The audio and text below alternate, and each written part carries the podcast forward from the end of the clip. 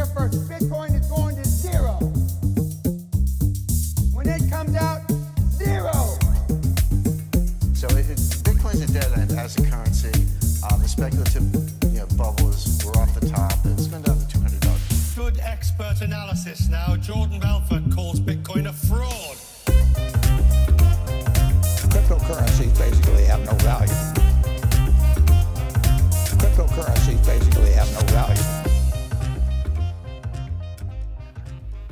Benvenuti ragazzi, Bitpolito Podcast, puntata numero 16, quindi diciassettesima puntata, questa volta ce l'ho fatta. Oggi abbiamo un sacco di ospiti, parliamo di mining, eh, di Bitcoin, di consumo energetico, cerchiamo di sfatare un po' di miti e lo facciamo con un po' di ospiti. Abbiamo eh, Angelo Paduano, eh, Vincenzo e Paolo Foti, che rispettivamente presentano mh, un team studentesco che è Olito, adesso vi spiegherà di cosa si occupa, e un'azienda che si chiama HPA, che si di fare mining di criptovalute, principalmente Ethereum, poi appunto ci spiegheranno meglio loro, eh, qua in Italia. Quindi passiamo subito, vabbè c'è anche il solito Salvatore, Ciao. E, mh, vai, partiamo a bomba, presentate il team, poi presentate l'azienda e iniziamo a parlare di mining. Vai. Buongiorno a tutti, io sono il team leader di Olito. Eh, Eolito è un team studentesco del Politecnico nato circa quattro anni fa e ci occupiamo di realizzare una turbina eolica ad asse verticale eh, modulare pensata per piccole utenze. Possiamo ipotizzare di a una, a una, diciamo, a un'abitazione isolata in, su una montagna in, o anche su una collina, un territorio sperduto che sia completamente autosufficiente dal punto di vista energetico grazie alla nostra turbina ci occupiamo di tutto, dalla, dalla progettazione alla, alla, realizzazione e alla fase di test. Ottimo, ottimo, big up per eh, Olito. E passiamo allora ad HPA. Vincenzo, ce lo presenti tu? Certo, uh, anzitutto un grosso grazie a voi ragazzi di Bitpolito per uh, l'invito. Io sono Vincenzo e nel 2018 ho fondato insieme ad Angelo e Vincenzo Batantuoni la startup HPA SRLS. La nostra azienda è una software house che realizza applicativi informatici cloud come gestionali per la pubblica amministrazione e privati ed ospita un data center in cui parte della potenza computazionale è dedicata al mining di criptovalute. In particolare ci occupiamo di Ether, della blockchain Ethereum. Abbiamo assemblato il nostro primo mining rig a cavallo tra il 2016 e il 2017 e ci eravamo precedentemente interessato al mercato delle criptovalute in generale. Abbiamo fatto molti esperimenti da allora, quindi abbiamo usato la I per cercare di caratterizzare il mercato, abbiamo studiato la propagazione di notizie e l'influenza che queste avessero, avevano nei diversi exchange e uh, in diverse parti del mondo. Quindi siamo stati finanziati da Invitalia ed abbiamo iniziato così il percorso ufficiale. Attualmente il nostro data center offre, uh, ospita il numero di nodi uh, di convalida della blockchain Ethereum più grande del sud Italia. ci affidiamo a fonti di energia rinnovabili per sopperire ai grossi consumi a cui chiaramente andiamo incontro. Infatti abbiamo un imponente impianto fotovoltaico ed accordi con produttori di energia per ricevere un kilowattora totalmente green per la nostra produzione. Grazie. Grazie Ottimo. per essere qui. Vai Angelo, presentati anche tu a chi ci Ok, sei. sì, allora, eh, ciao a tutti, buongiorno, io sono Angelo Paduano e sono appunto il team leader della sezione CFD ehm, della- del team Eolito e il CTO della- dell'azienda HPA, per questo sono qui, eh, un po' e un po', per- mi distribuisco un po' e un po'. Grazie comunque per l'invito. Grazie a voi. Sei diciamo con un piede in due scarpe Esatto, sì, caso. sì, sì, sì. Fai da, da ponte tra le due, tra le due realtà. Sì. Ehm, ottimo. Allora dai, par- partiamo subito a parlare di mining di Bitcoin, dato che abbiamo dei super esperti che ci hanno le mani in pasta da qualche anno. E eh, direi, prima di tutto, per parlare di consumo energetico di Bitcoin, bisogna parlare di mining e, se vogliamo parlare di mining spieghiamo bene come funziona e come avviene il consumo energetico eh, eh, all'interno della rete Bitcoin. Eh, Oh. Vincenzo, vuoi affrontare tu questo argomento? Con piacere. Ehm, per riassumere quello che è il compito di un minatore, eh, si potrebbe partire dal fatto che ogni minatore, miner, eh, va ad installare sul proprio hardware un software, il eh, Cryptography Hash Software. Questo è in grado di calcolare, recepire dalla rete dei dati, eh, chiaramente parliamo di transazioni, nello specifico di transazioni in Bitcoin, alle quali viene aggiunto un valore casuale o pseudo-casuale che in gergo viene eh, chiamato nonce, eh, uno per tentativo. Parlo di tentativi perché sostanzialmente uh, l'insieme di dati che questo software raccoglie dalla rete uh, viene processato attraverso delle, funzio- delle, funzioni che si chiamano hash function e uh, viene prodotta una stringa alfanumerica che prende il nome appunto originale di hash. Uh, in particolare uh, l'idea è quella di calcolare il contenuto, aggiungere questa variabile, no, uh, variabile nonce e ripetere il calcolo finché la, la stringa ottenuta di hash sia inferiore ad una certa soglia. Il primo minatore capace di trovare questa stringa diventa il vincitore della convalida del blocco e quindi la rete andrà a uh, conferire a questo minatore un certo reward e questo reward saranno appunto bitcoin. Quindi in generale l'operazione si conclude con l'estrazione effettiva da qui il termine miner del, di bitcoin. Una cosa importante è che a seguito dell'estrazione uh, questo blocco di informazioni e la stringa di hash che è intrinsecamente legata al blocco precedente e intrinsecamente legati ai dati uh, che vengono convalidati dal miner viene appuntata sul libro mastro che è quello quello che possiamo definire blockchain, quindi la blockchain altro non è che un database. Perché questa operazione è impattante dal punto di vista energetico? Perché come ho detto, uh, l'idea è quella di effettuare un calcolo mh, mm, in maniera ricorrente molte molte volte e chiaramente questo fa sì che ci sia un hardware imponente a, a fare questa struttura di operazioni e a calcolare la stringa alfanumerica e eh, queste operazioni siano impattanti dal punto di vista eh, della CPU, della GPU o in generale di, di, componentistica hardware e questo chiaramente porta ad un utilizzo imponente dell'energia elettrica di kilowattora. Perciò è un'attività abbastanza um, impattante dal punto di vista energetico, quella del mining. Secondo me... Ce l'hai, sì. ce l'hai spiegato benissimo, veramente sì. molto molto bene. Però, uh, diciamo, riassumendo, qual è il problema? Cioè, perché si utilizza questo, questo sistema? Cioè, cosa, cosa, si fa, Paolo? Cioè, utilizziamo il proof of work per risolvere cose, il problema del consenso, no? Sì. Quindi tutta la, tutta la rete si basa su quello che è il problema del consenso. Quindi per mettere d'accordo tutte quante quelle che sono le opinioni riguardo, in una rete decentralizzata, si utilizzano questi sistemi che sarebbero appunto problemi logici che devono essere risol- risolti, come detto, no? associando quindi un hash a tutti questi problemi e uh, il primo che li risolve, che convalida quel blocco, riceve, riceve quindi la, una ricompensa, diciamo in maniera un po' più uh, leggera, no? Secondo me è chiarificante dire cosa fa realmente il minatore. Eh, praticamente lasci questa stringa di eh, eh, dato un insieme di dati, ti tira fuori un po' l'impronta digitale di quell'insieme di dati, no? Di quella mm-hmm. che è appunto l'hash. Eh, questo hash, eh, il miner per poter eh, avere il diritto di poter scrivere nella blockchain e quindi avere il consenso da parte di, degli altri attori in gioco, deve trovare un hash che abbia n zeri all'inizio. La soglia di cui parlavo, esatto. Esatto. Quindi, siccome eh, diciamo, la creazione di un hash, possiamo dire, i matematici si incazzeranno, che è una cosa, diciamo, la, il, la stringa è casuale, eh, scusate matematici, diciamo, diciamo casuale, eh, quindi l'ordine è, è, difficile trovare questi numeri, questi zeri eh, iniziali di seguito, perché eh, diciamo che devi andare a prendere un caso particolare in un insieme, in un universo di tantissimi casi non particolari e quindi non di zeri successivi. Eh, questo è computazionalmente difficile perché devi andare di volta in volta a tentare di trovarlo, quindi fare un brute force, mm-hmm. cioè, viene chiamato brute force. Sì. Ora, perché adesso siamo arrivati ad avere un'industria altamente specializzata che è quella dei miner e alcune criptomonete non vengono, come Bitcoin non minano più col proprio laptop? Perché più hai potenza computazionale, più puoi effettuare e op- calcolare l'hash in parallelo, infatti si è passato da, da CPU a GPU perché GPU fanno cal- molti più calcoli in parallelo eh, di natura sono progettate per questo e quindi tenti al secondo molte più volte eh, di trovare questo hash, da cui deriva poi l'hash eh, power, diciamo, di, eh, la quantità di hash che puoi fare al secondo. Comunque, secondo mm me chiarificante, non era tutto questo quello che era chiarificante, ma è proprio dire problemi logici, eccetera, magari può confondere l'ascoltatore. Dobbiamo trovare una stringa che abbia n zeri eh, da, eh, all'inizio chi lo trova sì. per primo ha il diritto di scrivere. Tutti vedono che ci sono n zeri all'inizio, siccome non è facile trovarlo, il primo che lo trova ha il diritto di scrivere eh, ed è tutto qui. Cioè. Quindi, quindi, in generale si può riassumere come uno è un'attività onerosa dal punto di vista energetico due è un'attività competitiva che vede miner contro miner per aggiudicarsi il blocco. Esatto. esatto. Sì, un'altra cosa importante secondo me da dire è che questa cosa avviene ogni 10 minuti. Esatto.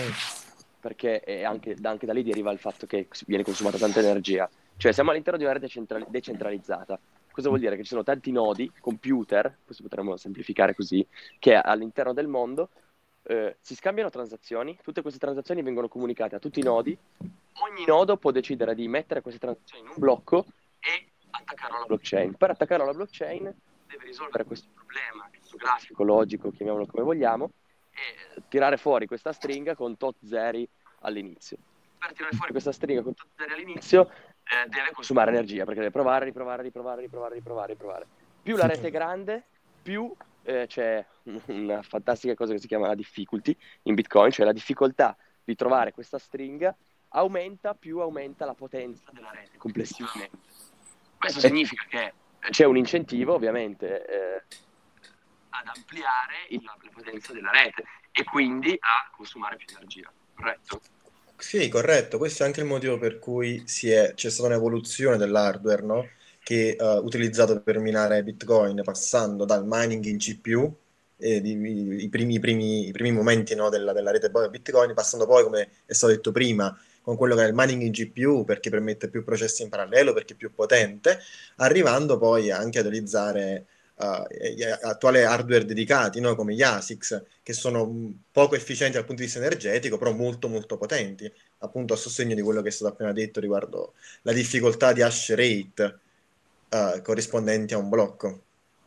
Sì, l'idea, l'idea, per fare un upgrade dell'hardware è sempre legata a renderlo più efficiente, per cui se posso ottenere più potenza computazionale eh, consumando meno risorse energetiche e meno elettricità, chiaramente propenderò verso gli ASIC, eh, quindi passerò da quelli che sono dei computer generici a dei computer molto specializzati che mi aumentano l'efficienza, no? È sempre un discorso di proporzioni il mining, eh, si consuma tanta corrente, quindi si vuole anche una grossa produzione e, quindi si cerca di stabilizzare questi due aspetti e avere un rapporto più o meno costante. Chiaramente il punto è che essendo un'attività sparsa nel globo e legata comunque a un rinnovamento hardware molto uh, celere, ogni anno ci sono nuovi modelli. Uh, quello che succede è che il primo minatore che mette le mani su hardware più nuovo in un certo senso impone agli altri anche di aggiornare il proprio parco macchine se si vuole rimanere nei giochi.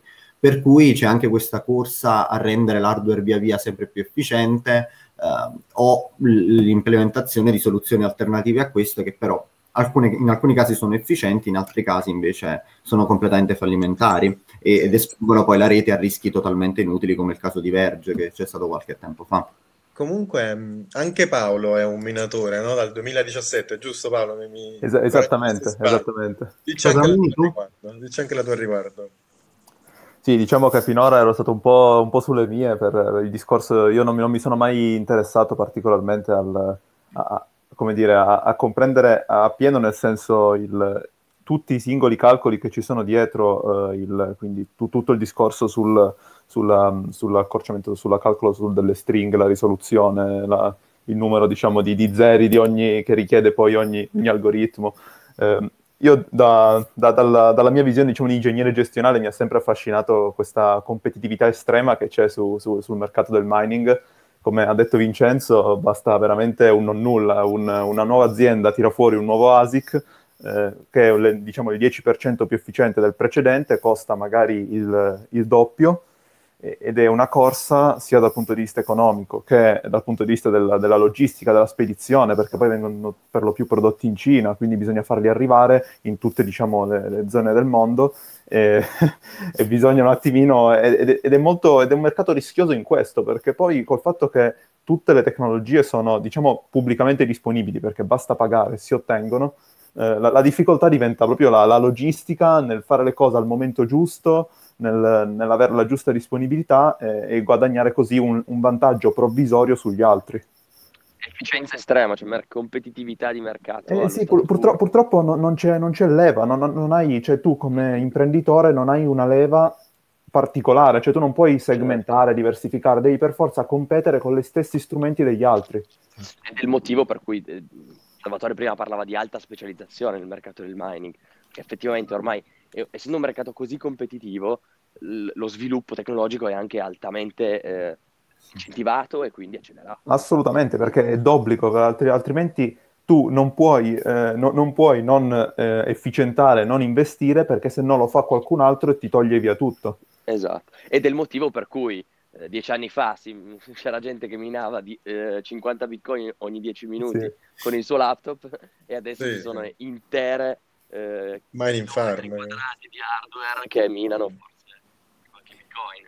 Esatto, sì, sì. sì.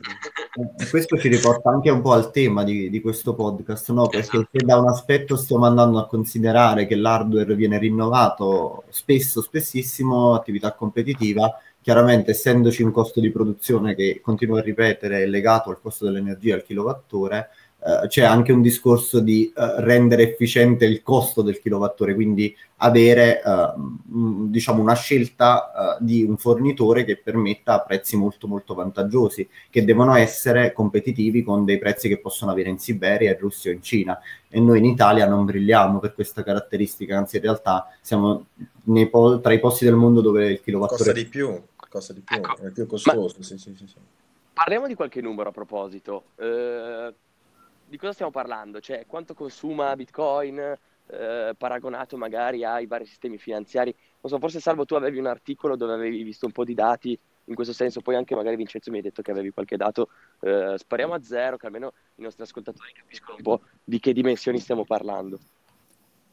Allora, un attimo che li ritrovo. No, eh, intanto un dato che ho davanti agli occhi è che le luci di Natale accese durante tutto durante Natale solo negli USA eh, sprecano eh, 6.63 billions di kilowattora, quindi sarebbe billions e poi c'è anche il K, quindi sono ancora più zeri, e, ehm, che sono molto più, per esempio, del kilowattora consumato in Etiopia in un anno eh, e sono anche molto più del kilowattora consumato da Bitcoin, eh, diciamo, in un anno. Questo per mettere un po' in paragone eh, eh, al- per confrontare un po' questi dati. Prima di, diciamo, nominare altri dati, prima si parlava appunto dell'alto efficientamento e il rinnovamento dei miner e quindi degli ASIC, del rinnovo tecnologico. E una cosa che ho letto tempo fa, eh, tempo fa, qualche mese fa, è che ormai gli ASIC sono arrivati il- eh, al limite fisico trans- della distanza tra transistor in modo tale da eh, non avere effetti quantistici, eh, nel senso sono arrivati mi pare a 7 nanometri, non si può scendere più la distanza tra transistor da 7 nanometri e quindi consegui- eh, di conseguenza po- non si potrà più molto rinnovare, eh, la, cioè aumentare la potenza di calcolo. Quindi ciò che si pensa avverrà in- nel prossimo futuro non sarà più, eh, diciamo, questo aumento tantissimo di potenza di calcolo, avverrà perché parallelizzeranno, eccetera. Però si ci concentrerà sul eh, consumare meno elettricità. Come diceva prima Vincenzo, Paolo, non mi ricordo, scusate, eh, ci sono due cose che i miner devono fare. Aumentare la potenza per poter guadagnare di più e diminuire il costo dell'elettricità per poter spendere di meno. Ade- finora hanno aumentato, si sono concentrati sull'aumentare la potenza di calcolo, adesso in futuro fi- fin- cioè, hanno raggiunto il limite fisico, adesso si concentreranno sul diminuire eh, diciamo, l'elettricità, il kilowattora per bitcoin minato ed è molto interessante secondo me. Sì, molto. E io solo, a questo vorrei aggiungere solo un piccolo, diciamo una piccola parentesi personale. Io mi fido molto di Intel, quindi credo che eh, troveranno il modo per abbattere ancora di più la, la grandezza dei transistor, per cui secondo me non siamo nemmeno arrivati al limite con l'hardware. Però eh, è- attualmente sicuramente c'è un limite tecnologico perché non abbiamo transistor ancora più piccoli in produzione o comunque in pre-produzione. Eh, leggevo qualche tempo fa su Nature la possibilità di fare dei transistor eh, che sono multistrato e questo dovrebbe aumentare un pochettino le capacità computazionali, però sicuramente il tema caldo è, il- è la risorsa energetica, chiaramente, per questioni anche legate a inquinamento e, e faccende del genere. Chiaro, poi per quanto potranno aumentare le- la- la- l'efficientamento eh, diciamo di, di calcolo, poi il limite fisico resta, quindi eh, prima o poi con la barriera, Sì, tornando dobbiamo. forse un po' otto- off topic, però un primo, cioè, con la bandiera, con la, vabbè, con la barriera eh, quantistica ti ci scontri, quindi eh, prima o poi arriveremo appunto a, a efficientare molto di più il- la questione energetica. Piccolo aneddoto, Salvo, non so se ti ricordi il corso di elettro- elettrotecnica che abbiamo fatto al secondo anno. Il professor Giri la prima cosa che ci ha detto è proprio questa, ci ha detto siamo arrivati a un punto, dal punto di vista di elettrotecnica eh, una distanza tra i transistor, ta- transistor tale eh, per cui lui aveva scritto sulla lavagna back to physics, cioè bisogna ritornare a, a studiare la fisica perché ormai siamo arrivati a un limite tale per cui bisogna riscoprire co- quali altre possibilità ci dà la fisica per eh, costruire circuiti. Comunque questo vabbè, era un, un aneddoto. Ma quindi sti numeri li abbiamo, li abbiamo trovati? Io sono Allora, curioso.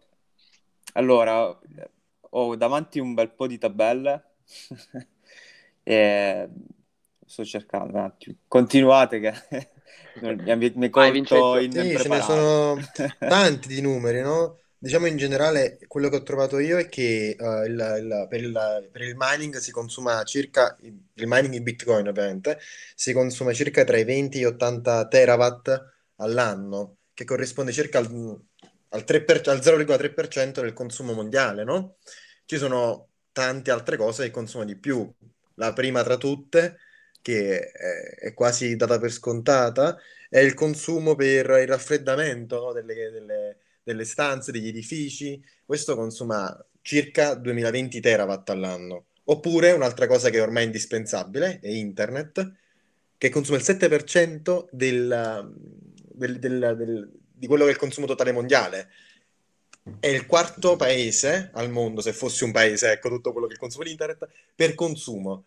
E, e ci sono una quantità di, di- ovviamente tra, diciamo, una quantità di, di consumi legati ad internet, tra i quali appunto le videochiamate e tutto quello che, che circola ormai intorno a una, una risorsa indispensabile.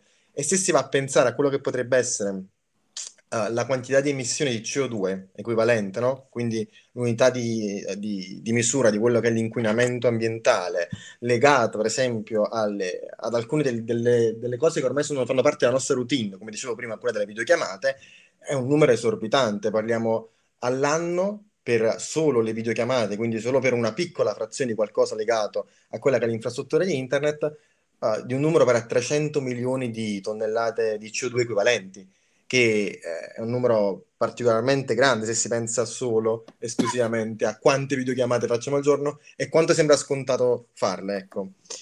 E poi sì, ci sono un sacco di numeri an- ancora da paragonare. È una cosa Ovviamente, che ci ten- terrei a far notare è che nessuno dice spegniamo internet. esatto, esatto, esatto. Eh, anche, è anche vero che nella curva di innovazione, diciamo, internet ha già raggiunto la mass adoption, adesso stanno arrivando gli ultimi, diciamo, che, che ancora resistevano senza internet, anche loro si stanno aggiungendo. Mentre Mm. per quanto riguarda Bitcoin siamo proprio, proprio all'inizio del- della curva di innovazione, della gaussiana, diciamo, solita. Mm. Ogni, ogni innovazione. Per cui è anche normale, in un certo senso, che comunque la gente inizi a dire, dato per come è costruito Bitcoin, se devi attaccarlo per qualcosa, di base per, Sì, sì, per sì, sì, quello. ma cioè. la, la- la cosa che però sorprende, no, è che ci sono su, su- in, gira- in generale si leggono sui giornali, su internet, una quantità di titoli apocalittici legati a Bitcoin, no? Per esempio c'era c'era uno Sì. studio, eh, mi sembra di, sì, ho, ho letto che era uno studio di, di- sui Bitcoin e su quanto questo incidesse sull'inquinamento globale e c'era questa, questa stima di Mora che diceva che da qui ai prossimi tre decenni Bitcoin avrebbe aumentato del- di addirittura a 2 gradi, che è tantissimo. Pensate che eh, sette- quando diciamo, la temperatura media globale era 7 gradi inferiori c'erano i coccodrilli al, al polo, al- al- polo nord, no? Noi stiamo dicendo che da qui ai prossimi tre decenni, solo per, grazie all'infrastruttura Bitcoin, aumentiamo di 2 gradi quella che è la temperatura media globale, che è un numero veramente eh, spropositato. Infatti poi scendendo un po' più a fondo in quello che era la, la stima fatta da, da- in, in questo articolo, si vedeva che non era per niente considerato tutto quello che era il- la rete, diciamo, di mining legata all'infrastruttura ecosostenibile, quindi a quelle che sono le fonti rinnovabili. Che tra Sì, l'altro, scusa, esatto. ti interrompo, è il 73% del... Esatto. C'ho davanti un report del 2019, quindi neanche vecchissimo, eh, il 73% del mining di Bitcoin avviene tramite rinnovabili, il resto 27% si divide in nucleare e non rinnovabili, quindi eh, il nucleare comunque è la fonte di energia meno inquinante eh, al mondo, quindi ancora, si diminuisce, diminuisce, ancora di più la percentuale. Eh, sì. Ma, sì, ma... diciamo che su molte, più, si va, più si sale nella stampa mainstream, stampa mainstream, dell'informazione mainstream, non per fare l'alternativo, ma è un discorso che vale in generale, più molte cose vengono ignorate e quindi poi il, ciò che si, che, ciò che si tramanda, no, tramanda, ciò che viene fuori è qual- si trasmette, esatto, non mi veniva la parola, è qualcosa di non perfettamente vero, secondo me. Sì, ma se ci pensi però, Salvo, non è solo un discorso di Bitcoin, eh? ormai... No, no, no, parlo fare, in generale, sì. Eh, fare titoloni, cioè... Eh, sì, è più legato al discorso che probabilmente l'informazione viene canalizzata sotto certi aspetti. È indubbio che Bitcoin sia un attore importante nel consumo mondiale energetico, non così importante come altri, ma comunque importante. Appunto la questione è che produciamo energia troppo sporca. Cioè il, il, vero punto della questione è che dovremmo ripulire il modi in cui produciamo energia, non che utilizza, utilizziamo sistemi che sono impattanti dal punto di vista energetico, per una questione molto semplice, che avremo sempre più bisogno di energia. Appunto. Adesso può essere Bitcoin, un domani potrebbero essere le smart city con le macchine um, elettriche, ma il punto della questione è che abbiamo bisogno di più energia perché la nostra popolazione cresce e i nostri bisogni crescono con, col tempo, quindi ma infatti, eh, proprio per questo, Paolo, no? noi del team Miolito produciamo una pala eolica che, che diventerà indispensabile Assolutamente. per le future, le future famiglie.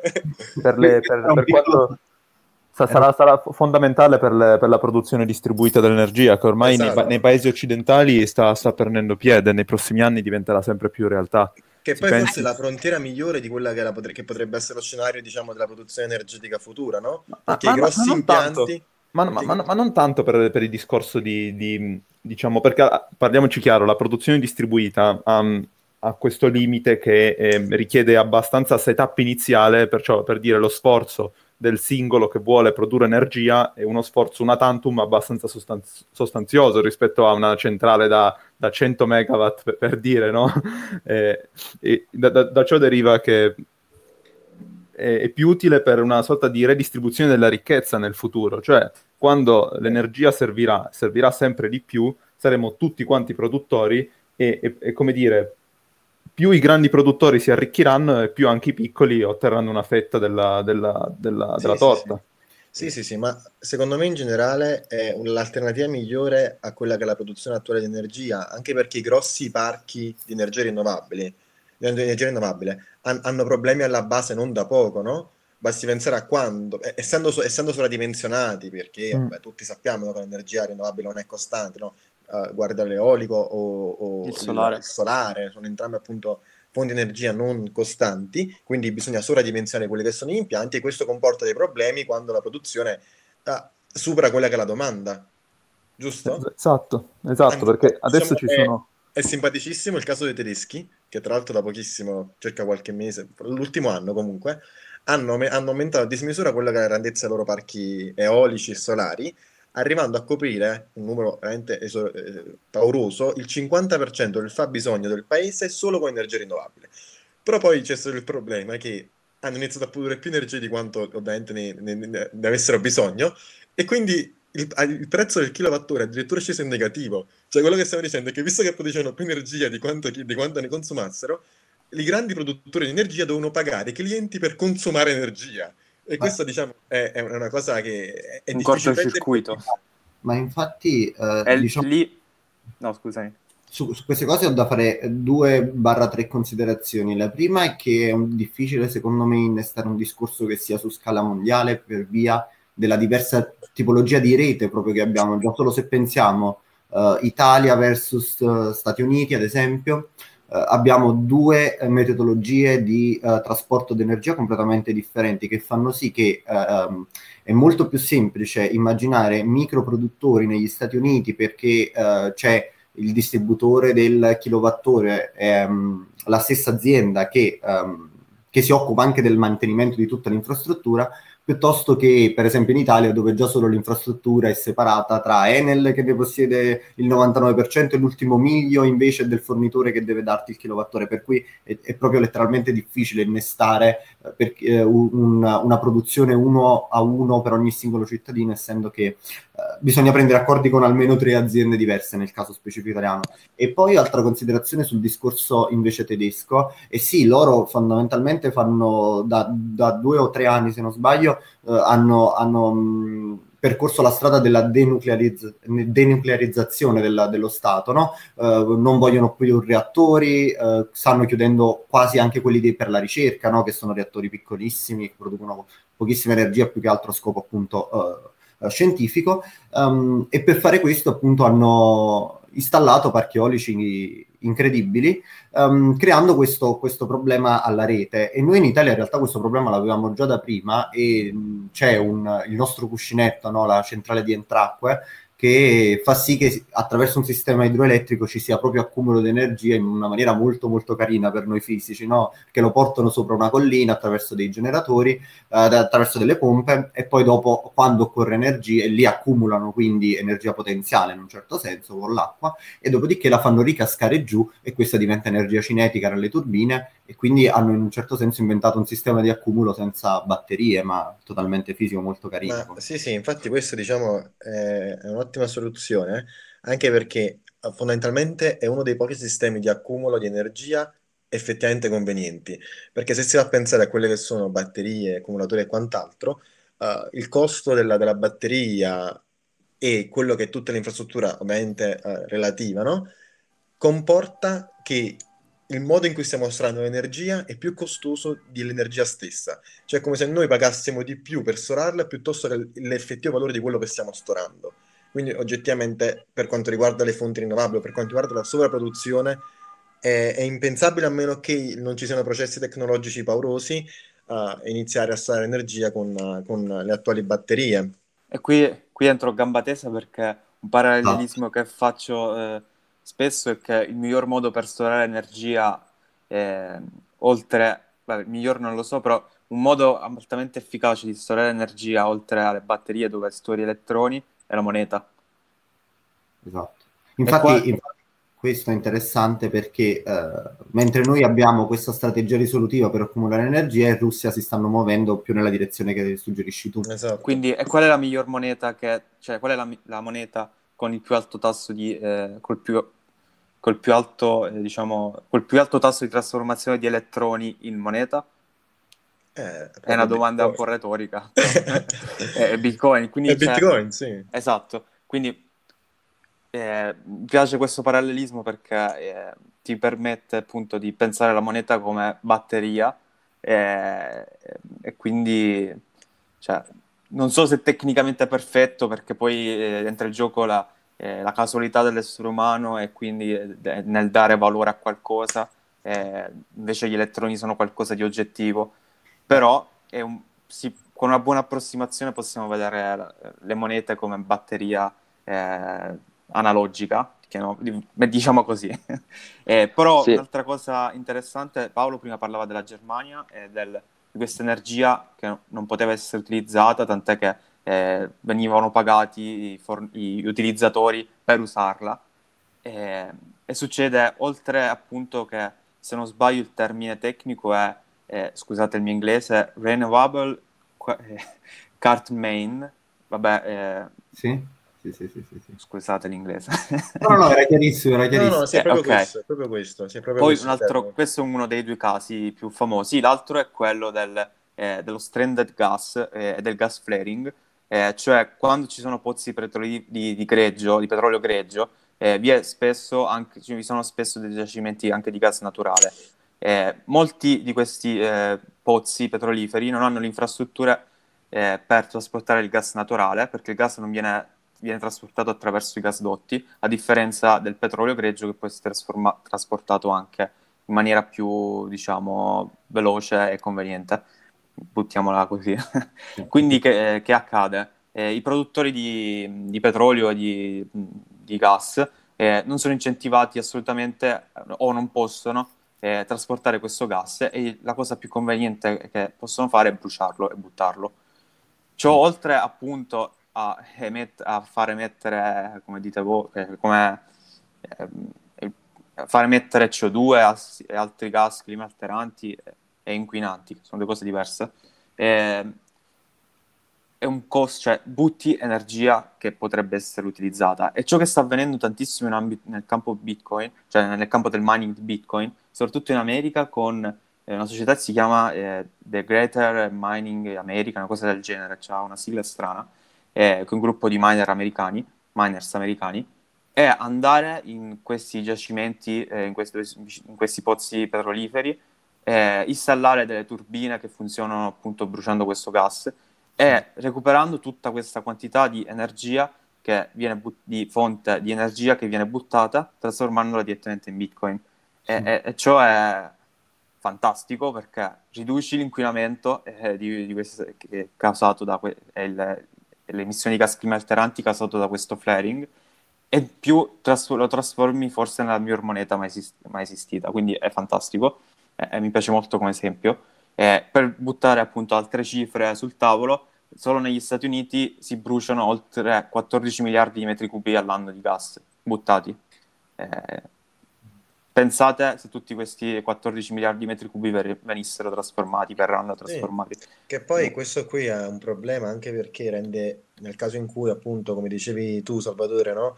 nel caso in cui non venissero sfruttati con, diversi, con diverse industrie come quella del mining, comporta che uh, tutta quella che uh, la, diciamo quella che è l'industria di produzione dell'energia non, non è più sostenibile, no? E, e, quindi grava su quello che sono i contribuenti. Infatti, proprio in America, uh, diciamo, i contribuenti sono tassati anche, cioè sono tassati per l'energia che non viene utilizzata, appunto per diminuire quello che è il fenomeno di cui hai appena parlato tu. Quindi sì, ci sono, diciamo, sarebbe proprio una, un ottimo spunto quello di, di andare a introdurre industrie di mining di bitcoin in queste, in queste condizioni, che è poi quello che è stato fatto anche in Cina. E, è un, un ottimo... Sì, sì. Esatto. In Cina, cioè, eh, ho letto, oh, anzi no, era un, era un podcast, ora non mi ricordo perché mi ascolto un sacco di cose, eh, però in pratica in Cina ci sono stati sempre mh, questi piani quinquennali, decennali, cinquantennali, mi diceva Alessandro de, che è stato in Cina, che è del, eh, Alessandro del team, che è stato qui anche nel podcast varie volte, che si occupa del podcast, che è stato in Cina appunto, eh, che fanno anche piani di cent'anni. E, diciamo, quando l'economia pianificata ha, ha un, un, forte problema che è quello dell'errore umano. e ci sono molti eh, casi in Cina di dighe che non vengono usate perché sono state scelte dal partito, messe lì eh, perché per un motivo X, senza fare i dovuti studi, ora sto semplificando un casino, però il punto è che sono rinate queste dighe, eh, dighe che producevano energia elettrica, appunto, eh, dando, cioè, andando a mettere, vabbè, sto parlando malissimo, scusa, dicevo, queste dighe non utilizzate sono rinate grazie al mining Bitcoin e vengono usate per quello. E, appunto, secondo me è, è, è fantastico perché eh, non saprei come dirlo bene, ma è un, il mining di Bitcoin in, nel, nell'ambiente, nel settore energetico è come fosse un, eh, equilib- un, un fattore che pone equilibrio, eh, secondo me. Eh, cioè lo, lo, vedi come proprio un'alternativa al, a, allo, spreco, allo, spreco, velato, perché poi è uno spreco che non, che, che sì. non è chiaramente visibile a tutti. Tu dici hai una sovrapproduzione e non riesci a calcolare che danni ti provoca questa sovrapproduzione. Esatto. Sì, in questo senso, esatto. secondo me è una tematica molto interessante che avevamo affrontato, se vi ricordate, l'ultima chiamata che ci siamo fatti tra di noi. Esattamente. Potrebbe essere interessante, è la differenza tra eh, spreco e consumo di esatto. energia. Esatto. Eh, che praticamente se, se, un, se, un, consumatore di energia trova una qualche utilità in quella, in quella forma di consumo, no, non si può parlare di spreco, perché per, per quel proprio parlando proprio da, da, da gestionale, eh, se, se quel, quell'energia ha una qualche utilità per me che la sto consumando, per me ha un valore, ha un valore che è intrinseco, proprio c'è un certo significato. Si pensi al, prima abbiamo fatto l'esempio delle luci di Natale. È ovvio che se un- una persona non, non ha mai usato le luci Natale, le vede come una cosa pacchiana quasi, Eh, non- ve- vede che gli Stati Uniti consumano più di un, eh, più che so, come citava l'articolo di, di Salvatore, 14 milioni di refrigeratori, eh, una persona li vede come uno, uno spreco assoluto, però quel, magari il tipico eh, americano, il consumatore medio americano che eh, vuole eh, avere una certa posizione nel suo vicinato e magari anche gioca, fa una, una specie di, di contest, di competizione con gli amici a chi riesce a illuminare più a giorno la, la- la- la- notte del- di una certa città americana, è, una- è un consumo per lui utile. Diciamo che secondo me gli americani non sono l'esempio perfetto per questo, anche se capisco esattamente ciò che vuoi dire e lo condivido, perché eh, ricordo quando sono stati in America, sono stato in America che eh, da Walmart nel reparto surgelati passeggiavano gli orsi polari e Sì, l'utilità sì, sì. effettivamente era, era, voglio dire, Sì, sì, sì, un freddo, un freddo pazzesco, vero? per cui, per cui sì, diciamo nella misura del buonsenso ciò che dice è assolutamente certo, poi purtroppo in alcune parti del mondo questo buonsenso viene secondo me un po' meno, e c'è, però questo ci pone anche su una problematica della scala su cui ragioniamo, no? Perché mentre ehm, ridurre gli sprechi in un certo senso, no? Rendere eh, il 100% dello- dell'energia prodotta prodotta effettivamente utilizzata per uno scopo concreto è possibile in determinate parti del mondo. In Italia, ad esempio, già sarebbe improponibile, appunto perché tra il cuscinetto che vi dicevo prima, che crea una sorta di bilancio uno a uno sempre nella rete, e proprio come produciamo energia, è difficile sprecare di meno. Sicuramente è molto più semplice farlo in, in Cina, in Russia, in America, in Canada o nel Sud America. Io sì, sì, sì, condivido, condivido pienamente. Innanzitutto ci tengo da dire per il fatto dell'America che s- secondo me quei 2 milioni, quei, quelle 2000 te- terawatt di ora che abbiamo visto di consumo per raffreddamento delle stanze, la maggior parte, confermo, sono impiegati nei supermercati americani per, perché deve fare freddo, soprattutto in Texas che c'è un caldo tropicale fuori, dentro invece è uno sbalzo di temperatura pazzesco.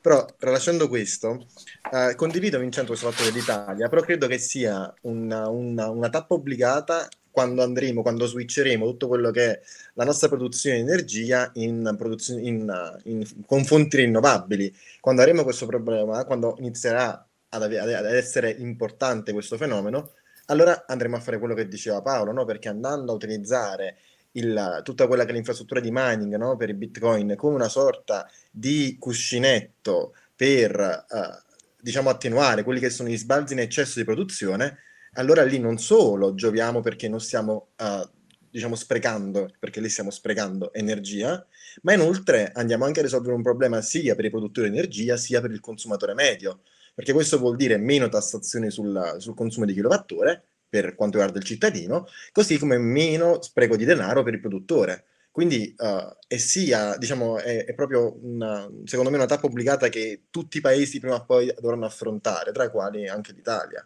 così come tutta l'Europa. Eh, sì, probabilmente sì. Eh, credo che, ripeto, in Italia sia un discorso un pochettino più complesso per quanto è sfruttato l'idroelettrico, però mh, sicuramente sul- sui grossi numeri, poi appunto più a livello europeo, quello che, che state suggerendo è un'ottima soluzione. In Italia nì, non, non sono così sicuro perché la struttura è pensata in maniera diversa. Sì, insomma, per tirare un po' le file del discorso, eh, Bitcoin consuma tanta energia come consuma qualsiasi altra cosa. Il- La differenza tra spreco e consumo sta nella funzione di utilità, come dicevi bene Paolo. Cioè, a me serve una cosa, per, per me non è uno spreco, magari per te sì, ma per me no. Quindi è un discorso molto difficile questo di dire dove ci sono gli sprechi, dove no. Le luci di Natale sono uno spreco, sì, no, magari per me sì perché non me ne frega niente. Per uno che vede il Natale come cosa più importante della sua vita, magari non è uno spreco, anzi. Quindi sono discorsi che, hanno, che stanno un po' sul filo del rasoio. Ehm, insomma, però penso che quello su cui possiamo, possiamo essere tutti d'accordo è che l'energia è, è ovunque eh, nella- nel, nostro pianeta e ne avremo sempre più bisogno. Quindi il punto, secondo me, non è come utilizziamo l'energia, ma come la produciamo. Ritorniamo su questo. Dobbiamo produrla tanta e produrla bene eh, in maniera non, non impattante. Secondo me que- è, è questo il punto. Ehm, va bene, se avete Che, qualcosa da che dire... poi, sì, sì, gio- volevo accentuare una cosa. eh, tu hai detto bene, non impattante, però la soluzione per renderla non impattante è quella, quello che ho visto però, cioè che mi se- sento per ora, eh, sento non a livello fisico, cioè quello che percepisco a livello di società è che eh, nella corsa appunto nel cercare fonti energetiche rinnovabili, in questo rinato ambientalismo eccetera, eh, spesso si ricade nella illogicità, nel senso non basta eh, dire ok da domani noi vogliamo produrre energia green, quindi bandiamo totalmente la produzione di energia dal petrolio. Non funziona perché il petrolio, cioè, la produzione di energia del petrolio sono cent'anni che eh, viene costantemente sviluppata ed è altamente efficace. Il, settore energetico delle rinnovabili è appena nato Sì. ed ha un tasso di, eh, di- cioè in prospettiva ancora tantissima strada da fare nell'efficientamento. Ma, Quindi ma- bisogna strutturare eh, bene un, cioè, un piano di eh, conversione. Oh, non sono io nessuno per dirlo, però nel senso, non vorrei...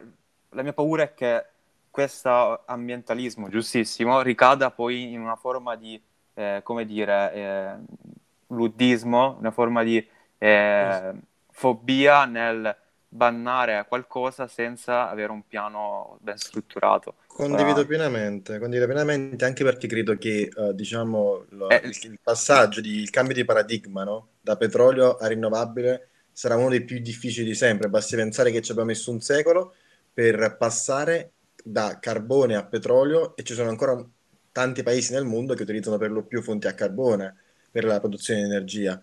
E noi, diciamo, ci aspettiamo di fare questo cambio di paradigma in- nell'arco di pochi decenni, quindi sarà qualcosa di, Sì. eh, come dicevi tu, servirà un piano e una, Eh, da, da rispettare in maniera ferrea. Sì, sì.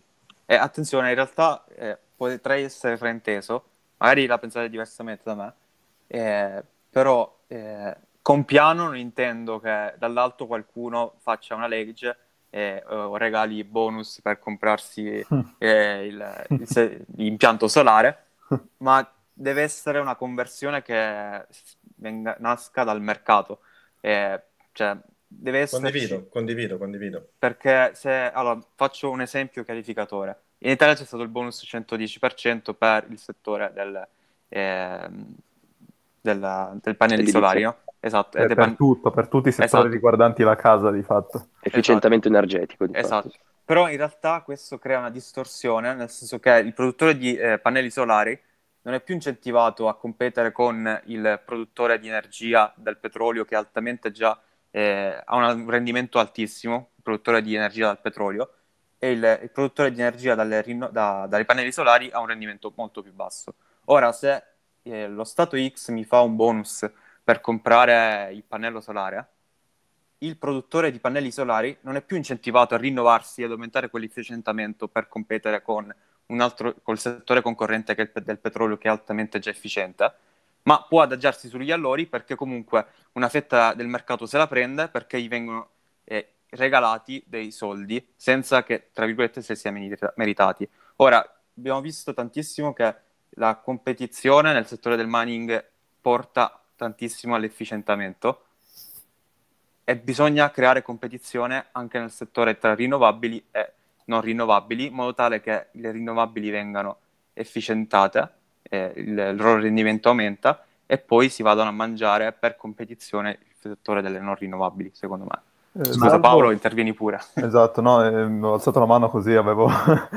eh, no, mi ha, mi ha- diciamo, mi ha dato due ganci abbastanza interessanti. Uno, te lo vorrei, ad esempio, lo vorrei diciamo, affrontare subito, il discorso comunque del 110 è limitato al contesto italiano, quindi gli effetti sono, da, da quello che dici tu del- della, della competizione, sono abbastanza limitati, anche perché si sta assistendo a un fenomeno particolare. Cioè questi lavori sono talmente convenienti, e questo lo, lo dico per, per- per esperienza, che le aziende non sono in grado di stare dietro alla domanda e, si sta, e sta avvenendo quella che è una selezione della clientela. In funzione delle pratiche burocratiche, eh, le, le aziende selezionano i clienti in, in gruppi ristretti, in perché, perché hanno una capacità appunto limitata di, di, diciamo, di espletare eh, funzioni burocratiche.